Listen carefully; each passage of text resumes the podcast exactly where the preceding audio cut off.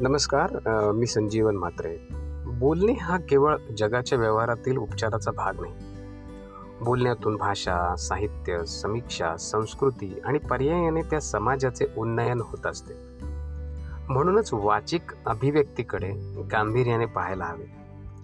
प्राचार्य शिवाजीराव भोसले यांनी वक्तृत्वाची साधी सोपी आणि सरळ व्याख्या केली आहे.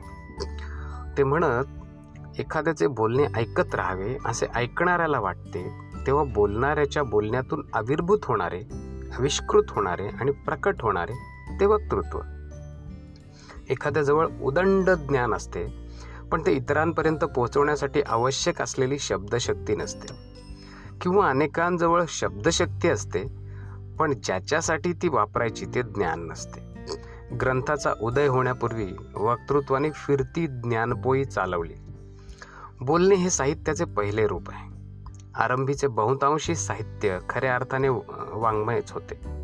संत ज्ञाने ज्ञानदेवांनी ज्ञानेश्वरी आधी सांगितली आणि नंतर सच्चिदानंद बाबांनी ती लिहून घेतली. ऐसी अक्षरे रसिके मेळविन अशी प्रज्ञा असणाऱ्या ज्ञानेश्वरांनी देखील साहित्याचे पहिले रूप प्रधान मानले. कौरव पांडवांच्या युद्धात हातबल झालेल्या अर्जुनाला उभे करण्यासाठी श्रीकृष्णाने सगळी शस्त्रे बाजूला ठेवून शेवटी वक्तृत्वाचे शस्त्र हाती घेतले आणि अर्जुनाला गीता सांगितली. इतके वक्तृत्वाचे मोठेपण आहे. शब्द हे वक्तृत्वाचे शरीर विचार हा आत्मा आणि वक्त्याच्या वक्तृत्वातून पाझरणारे नानाविध रस ही वक्तृत्वाची आभूषणे असतात. शब्दशक्तीचे गर्वयुक्त प्रदर्शन करण्यापेक्षा वक्त्यांनी आपली ज्ञानशक्ती वाढवली तर त्या ज्ञानशक्तीपुढे श्रोते आदराने नतमस्तक होतात. यातच वक्तृत्वाचा खरा आनंद आहे. त्यातूनच वक्तृत्वाला अभिप्रेत असणारे काम होणार आहे.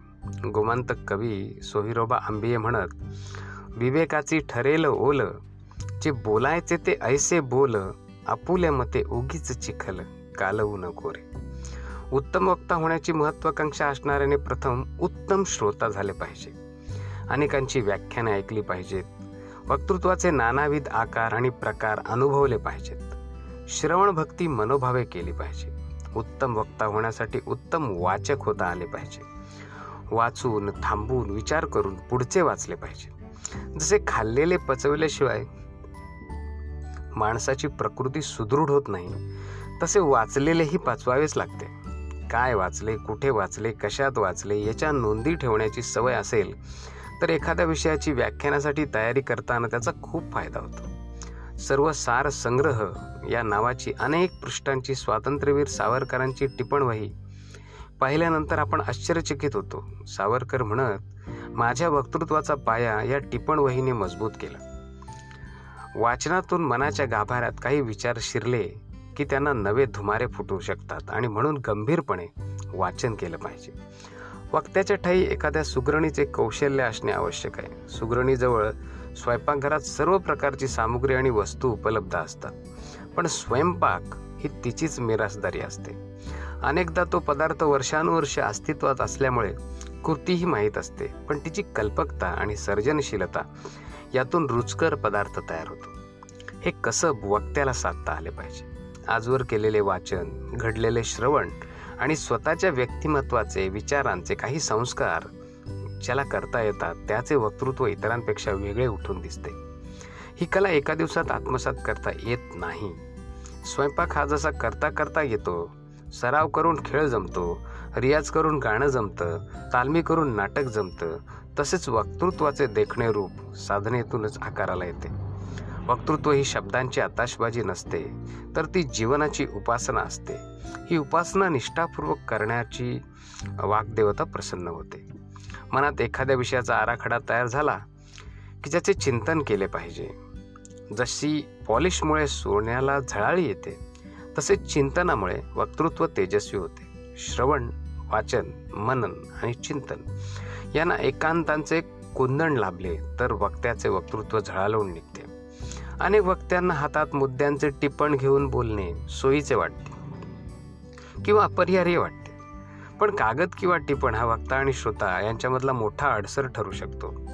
वक्ता टिपणात अडकून राहतो. श्रोत्यांच्याही वाट्याला एकाग्रता येत नाही. त्यामुळे जो टिपणाशिवाय संवाद साधतो त्याचा अधिक प्रभाव पडतो. मनन आणि चिंतन प्रभावीपणे करता आले तर स्मरणात सर्व काही उत्तम राहू शकते. स्मरणशक्ती एखाद्या वेलीसारखी असते. सर्व घटक योग्य प्रमाणात मिळाले की जशी वेलीची वाढ होते तसेच लेखन वाचन मनन चिंतन मनपूर्वक केले ही स्मरणशक्तीची वेल गगनाला जाऊन भिडू शकते. स्वामी विवेकानंदांना एन्स्काय एन्सायक्लोपीडिया ब्रिटानिकाचे सर्वच्या सर्व खंड मुखोद्गत होते. कोणताही संदर्भ कोणत्याही टिपणाशिवाय ते देऊ शकत होते. जसे आपण शरीर संपदा कमवतो तशीच स्मरणशक्ती कमावता येऊ शकते. ज्या वक्त्यांपाशी स्मरणशक्ती असते त्यांचे वक्तृत्व अधिक नेटके सुडोल आणि सुरस होते. वक्ता ज्यावेळी बोलत असतो त्यावेळी एकाच वेळी दोन क्रिया घडत असतात. स्वतःशी विचार करीत करीत तो बोलत असतो आणि त्याच वेळी तो श्रोत्यांशी संवाद साधत असतो.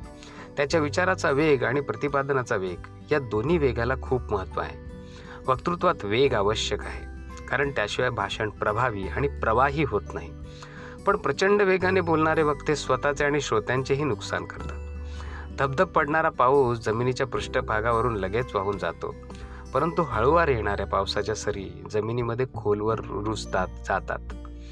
त्यामुळे पिकांचे चांगले भरणपोषण होते. हळूवार आणि तरी प्रभावी वक्तृत्व श्रोत्यांच्या अंतःकरणाच्या तारा छेडून जाते. वक्त्याच्या ठाई शब्दशक्ती विचारशक्ती स्मरणशक्ती याचबरोबर एक अवधान शक्ती असली पाहिजे. आपण कुठे बोलतो आहोत? श्रोत्यांची मानसिकता कशी आहे? समारंभाचा उद्देश काय आहे? याचे आकलन वक्त्याला व्यासपीठावर येताना आणि व्यासपीठावर बसल्यावर झाले पाहिजे. आपले तेच खरे असे मानणारे आणि श्रोत्यांवर प्रत्येक गोष्ट लादणारे वक्ते लवकरच कालबाह्य होतात. प्रत्येक वक्त्याला स्वतःची म्हणून अशी शैली असावी लागते. कोता आवाज वक्तृत्वाचा प्रभाव पाडू शकत नाही. गायक आवाज कमवतात. त्यासाठी नानाविध प्रकारचे व्यायाम प्राणायाम ओंकाराचे उच्चारण करतात. आवाज कमावण्यासाठी हे सारे मार्ग वक्त्यानेही चोखाळले पाहिजेत. वक्ता होण्यासाठी आवश्यक असलेल्या गुणांपैकी एकही गुण नसलेला डेमोस्थेनिस महान वक्ता झाला. त्याचे चरित्र प्रत्येक वक्त्याने अभ्यासले पाहिजे. त्याचा आवाज गोता कमकुवत आणि कापरा होता. तो रोज धावण्याचा सराव करू लागला टेकड्यांवरून चढ उतार करू लागला.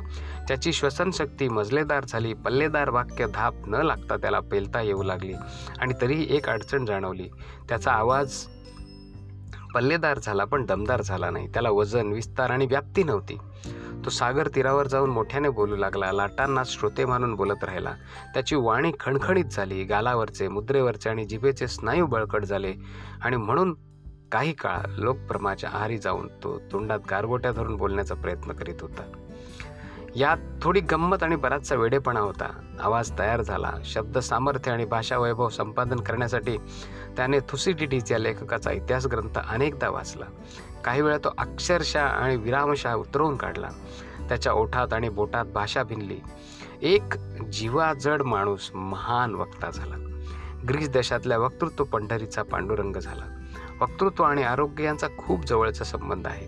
एक दीड तास सलग बोलण्यासाठी अंगात मोठी रग असावी लागते. पल्लेदार वाक्य उच्चारताना श्वास टिकवून ठेवावा लागतो. अनेकदा परगावी एक तासाचे व्याख्यान देण्यासाठी बारा चौदा तासांचा प्रवास करावा लागतो. त्याचा शीण बाजूला ठेवून प्रसन्न मुद्रेने सभेला सामोरे जावे लागते. व्यासपीठावरील चिंतनशील वक्तृत्वाची आज पिछेहाट होत असली तरी बोलण्याचे किंवा नेटक्या बोलण्याचे महत्त्व कदापिही कमी होणार नाही. उलट ते वाढतेच आहे. संवाद मुलाखती परिसंवाद चर्चासत्रे निवेदन अशा अनेक रूपात भरझरी थाटात ते वावरते आहे. उत्तम बोलना बोलता येणाऱ्याचे हे दिवस आहेत. गुजगोष्टी करण्यापासून कॉर्पोरेट जगतात उच्च रावात आपली भूमिका मांडण्यापर्यंत प्रत्येक छोट्या मोठ्या गोष्टींशी बोलणे निगडीत आहे. बोलणे हे केवळ जगाच्या व्यवहारातील उपचाराचा एक भाग नाही बोलण्यातून भाषा साहित्य संस्कृती आणि पर्यायाने समाजाचे उन्नयन होत असते आणि म्हणून प्रत्येकाने वक्तृत्वशैली अंगी बाणवायला पाहिजे वक्तृत्व शिकायला पाहिजे.